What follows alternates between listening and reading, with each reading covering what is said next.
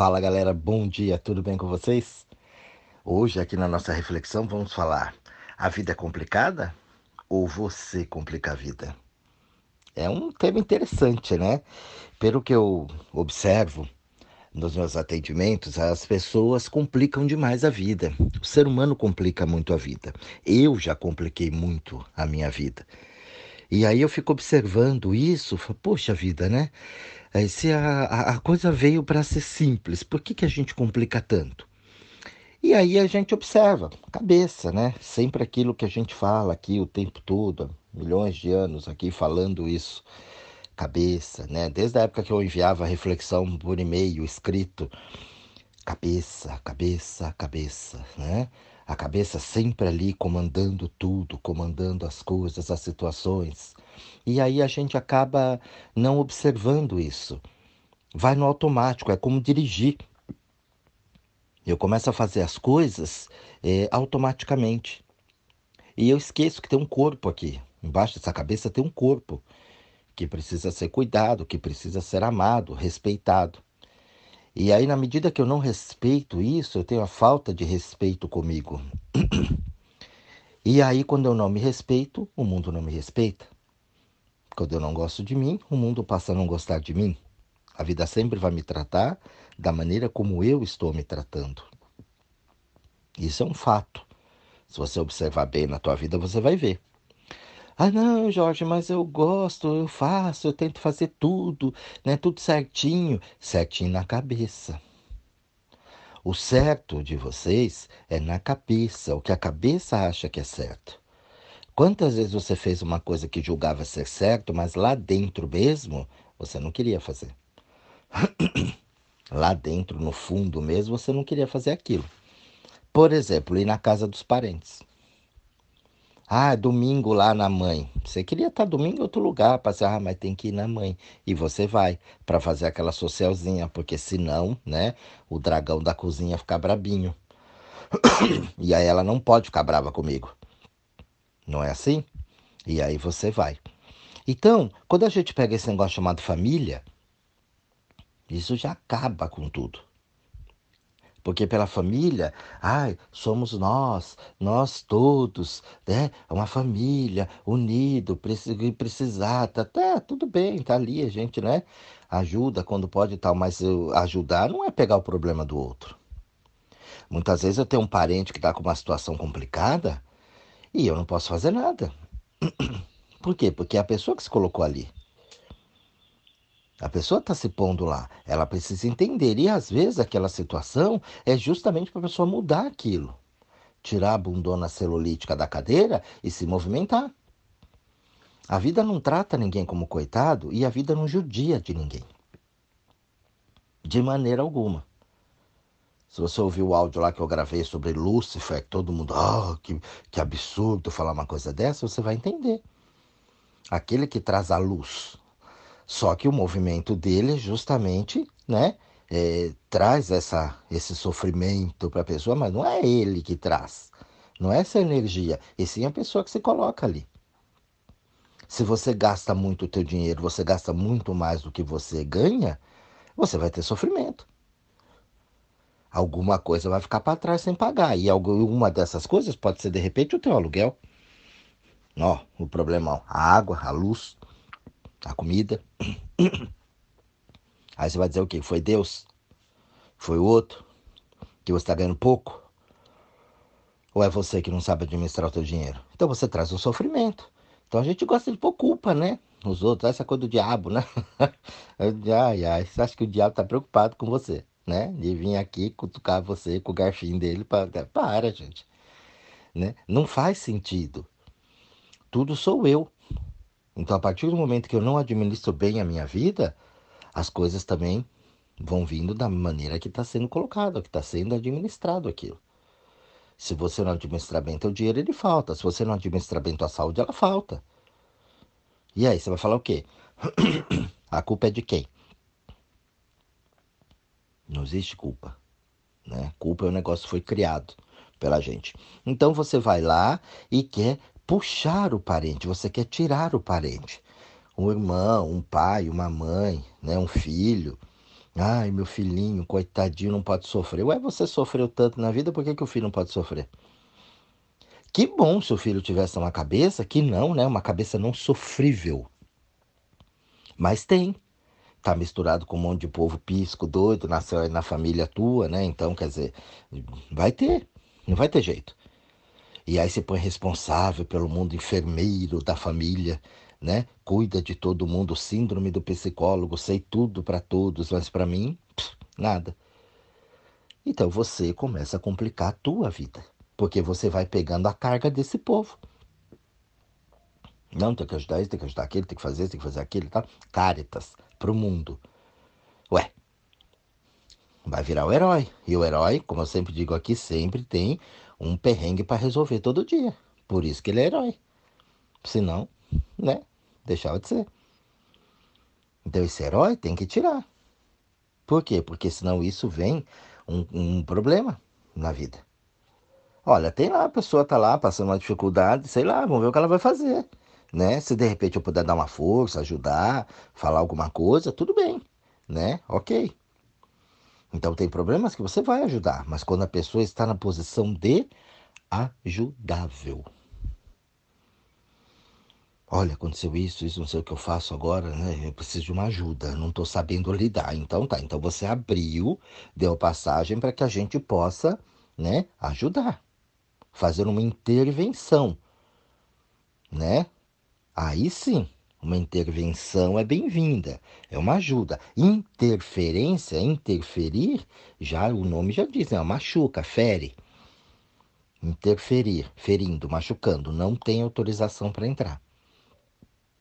Porque a pessoa passa por dificuldades, porque ela muitas vezes ela precisa baixar o ego dela, ela precisa baixar a vaidade, a arrogância, e aí, às vezes, a gente está numa posição de que a gente acha que aquilo não é vaidade, não é arrogância.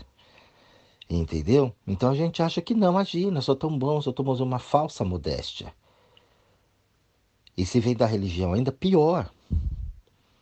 Né? Que ainda, não, imagina, eu ajudo tanto as pessoas tal. Então, para a pessoa entender isso, quando eu pego a pessoa e falo, você é vaidosa, hein? Nossa, quanta vaidade. Imagina, já você vai estar arrogante. Calma, arrogante, fica brava comigo porque ela não acha que ela é arrogante. Mas é. Porque ela tem uma ideia. Quando eu falo aqui do atrás, do atrás, do atrás, das palavras, né, para saber a raiz, ela, ela entende, ela tem uma, é, é, um entendimento diferente da palavra. A raiz da palavra não significa para ela. Significa o que ela aprendeu, o que foi colocado ali. Toda vez que você fala, nossa, estão falando mal de mim, é arrogância. E você acha que a arrogância é snob, aquela pessoa que, né, olha por cima de todo mundo? Não. É como a vaidade. Vaidade, a pessoa acha que é aquela pessoa que não sai, não vai na padaria sem passar um batom, sem pôr uma roupa, é, arrumar o cabelo, tem que ser toda. Nossa, que pessoa vaidosa, né? Não é vaidade aquilo, aquilo é um cuidado. Ela tem um cuidado com a aparência dela, tal, às vezes meio píssico, né? Mas ela tem um cuidado, não é vaidade aquilo. Vaidade é outra coisa. Você não deixar, não podem falar. Você fala mal de todo mundo, mas ninguém pode falar mal de você. Como é que faz? Então são situações que a gente precisa entender e olhar que eu não posso absorver o problema do outro.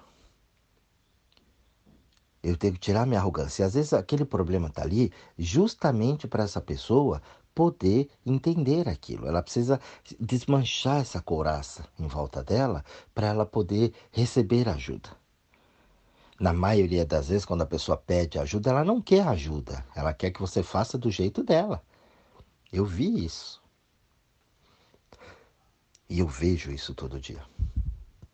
Então, tem sempre uma situação ali em que nós complicamos a nossa vida. Você vai para o trabalho, saímos da família.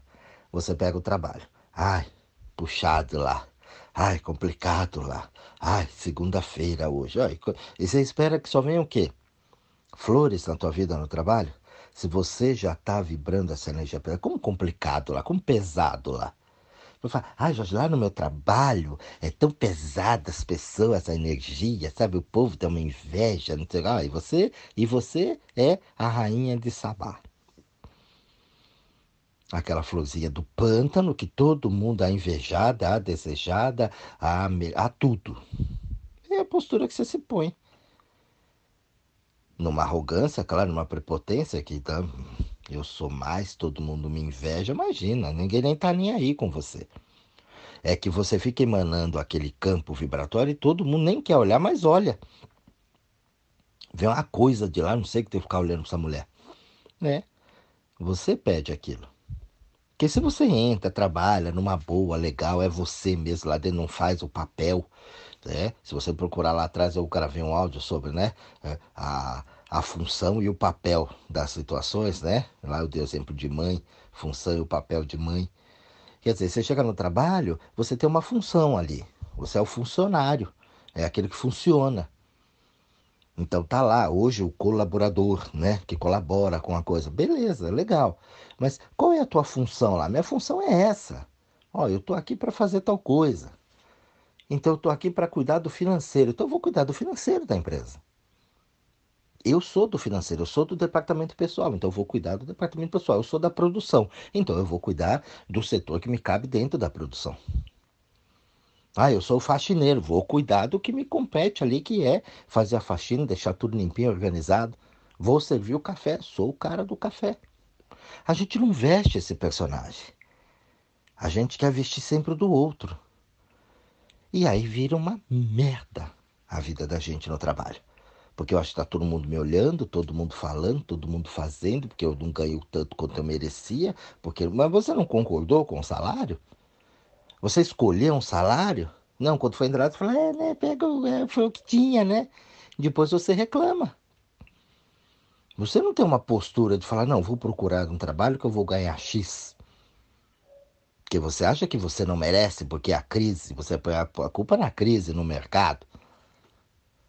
O teu valor, uma porcaria. Então, as pessoas te pagam o que elas querem.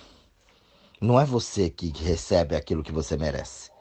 Então já começa um erro. Aí quando chega a segunda-feira, você fica desesperada porque tá chegando segunda-feira e o que que eu vou fazer e como que é, ah, e o, aquela, aquele domingo à tarde, né? O momento deprê, seis horas da tarde, porque eu já estou imaginando como é que vai ser, né? A semana inteira.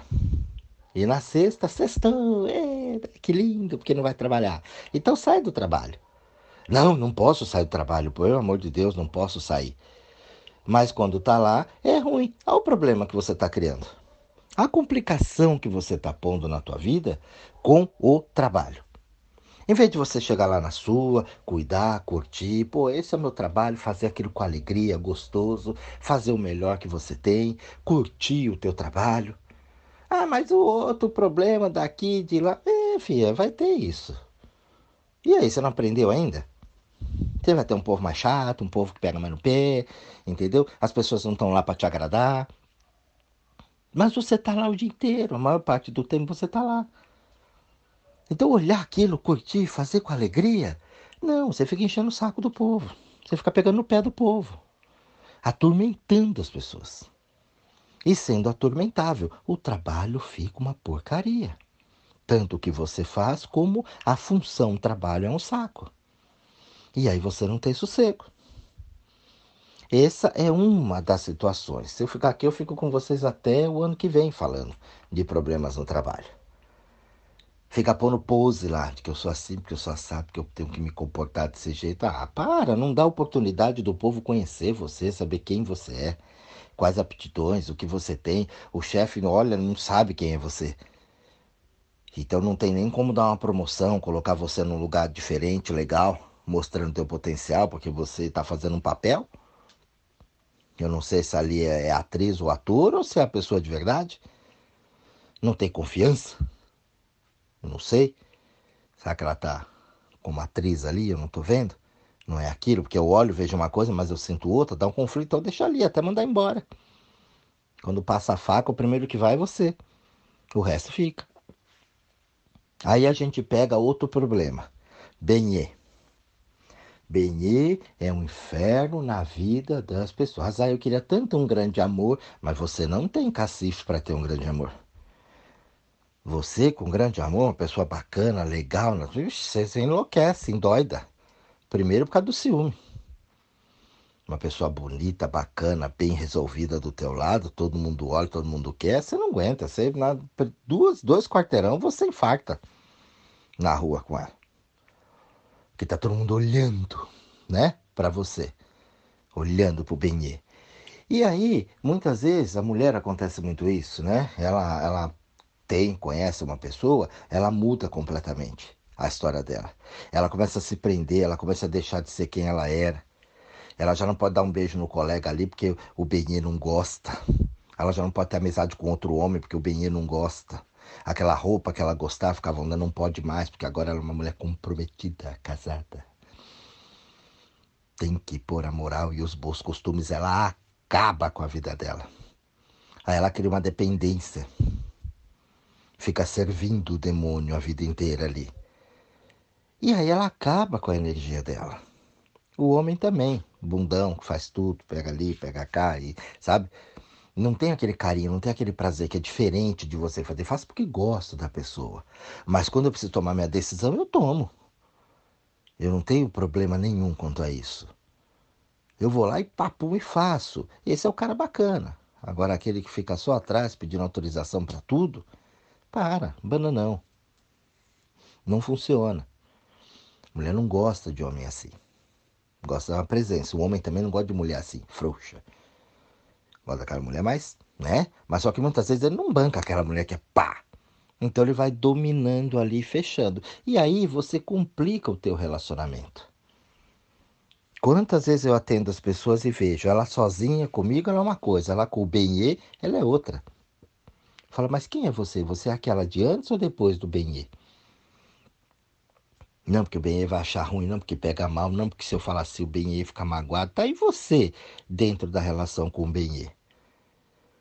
Olha como você complica a tua vida.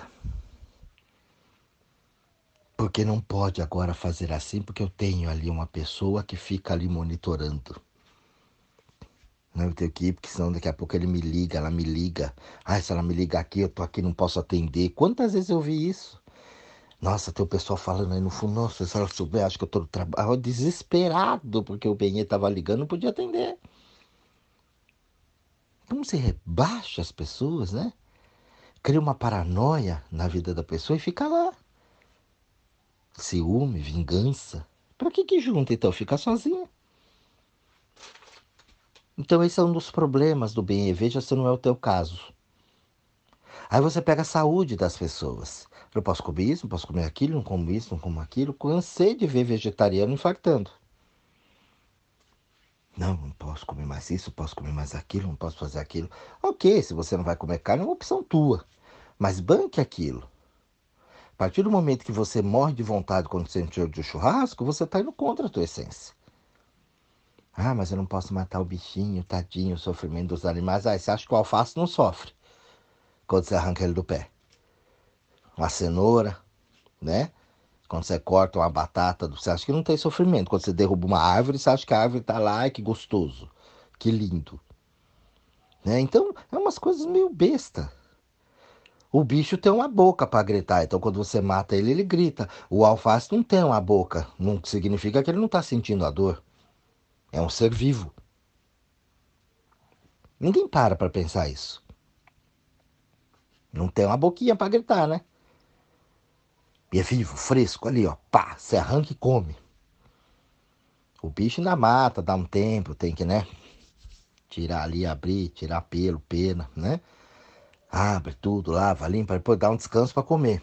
A, o, a maçã não, você arranca do pé e come. A goiaba você arranca do pé e come na hora. Ué, só porque é uma fruta não, não, não é um ser vivo? É fresquinho, né? Se é fresquinho, tá vivo. Então são umas coisas, e aí o que acontece? As pessoas vão se privando daquilo, eu vejo que a energia da pessoa pede uma coisa, mas ela faz outra.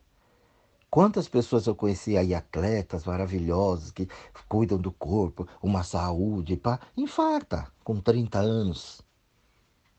Nossa, mas tinha uma saúde tão boa, cuidava tão bem, e é, infartou. Então, quer dizer, o infarto não está relacionado com essa coisa só de comer mal. Porque, por outro lado, com a gente que bebeu e comeu churrasco, carne a vida inteira, ele tá aí com 100 anos. Até hoje toma a cachaçinha dele antes de comer. que é para abrir o apetite. abrir o apetite é uma cachaça. e tá lá, feliz a vida, fuma, né? Então, gente, a gente precisa começar a desligar disso um pouco e descomplicar a vida. Às vezes minha alma quer comer aquele churrasco, minha alma às vezes quer tomar aquela cachaça. Minha alma às vezes quer fumar aquele cigarro. Conheci gente que fumou uma vida inteira e não teve problema de câncer, não teve nada na vida. Então, olhar para isso e descomplicar um pouquinho a vida vai ser muito bem-vindo nesse momento agora para você. Olhar o que, que você anda complicando, o que, que você anda segurando, né? Seguir a minha alma, a minha essência, o que, que eu tenho, o que, que eu gosto de fazer isso. Nossa, eu quero ir lá comer um cachorro que vai lá e come. Ai, Coca-Cola faz mal, mas me deu. Essa semana mesmo, dá vontade de tomar Coca. Fui lá, comprei dois litros de Coca-Cola e tomei.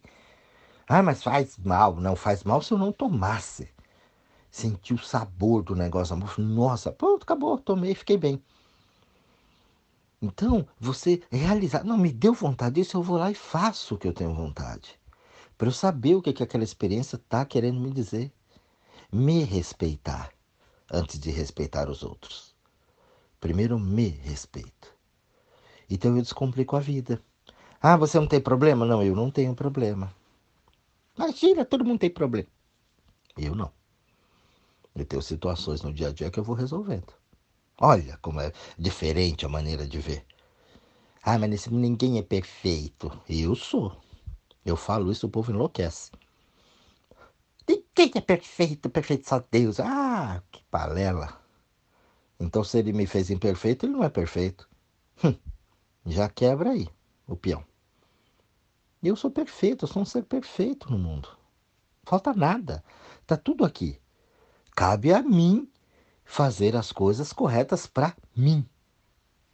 Entendeu? Porque vocês têm uma coisa de perfeição, né? Aquela coisa longe, transcendental, uma pessoa que nunca erra, uma pessoa que sabe tudo. Se eu estou vindo aqui para ter o meu aprendizado, como é que eu vou saber tudo? Se eu estou aqui justamente para aprender. Então vocês acham que errou uma coisa? Não é, é imperfeito. Para, é ridículo essa posição. Eu sou perfeito naquilo que eu sou, naquilo que eu faço. É claro que eu vou errar algumas coisas, é claro que eu vou fazer algumas coisas que não for, porque eu estou aprendendo. Porque eu estou aprendendo, eu não sou culpado, eu não errei. Eu estou aprendendo a fazer a coisa. Você vai para a escola e erra o teu nome, ai que burro. Não é burro, pô, entrou hoje na escola. Está identificando agora as letras, formando as palavras. Como, como é burro? Como que errou? Não errou, está aprendendo. Enquanto você está aprendendo, você, lógico que você eh, não faz a coisa como ela tem que ser feita. Depois você adquire experiência. Hoje você escreve seu nome de olho fechado. Né? Mas lá atrás, quando pegou a primeira vez no lápis, você não sabia. Não é assim? Ah, ele é imperfeito. Como imperfeito? Não tem. Ah, aquela pessoa dá tanta cabeçada na vida, burro. Não é burro, está aprendendo, está fazendo as coisas dele. É, então a gente tem uma, uma ideia distorcida desse negócio de perfeição. Teu corpo se regenera o tempo todo aí fazendo as coisas para você, você não olha para isso. Você não vê a perfeição que é o corpo humano. Gerar uma outra pessoa dentro de uma pessoa. Olha, magnífico. A ciência hoje não descobriu nem metade do potencial do corpo humano. O que pode fazer, o que pode realizar. E as pessoas chamam de imperfeito. É muita ignorância, né? Então, é muita desvalorização. É colocar muita complicação na vida aonde não tem. Então esse áudio de hoje aqui é para você parar e analisar na tua vida, tá? Como é que anda? A vida ela é complicada mesmo para você ou é você que complica a vida o dia inteiro? Um grande beijo a todos vocês e até o próximo áudio.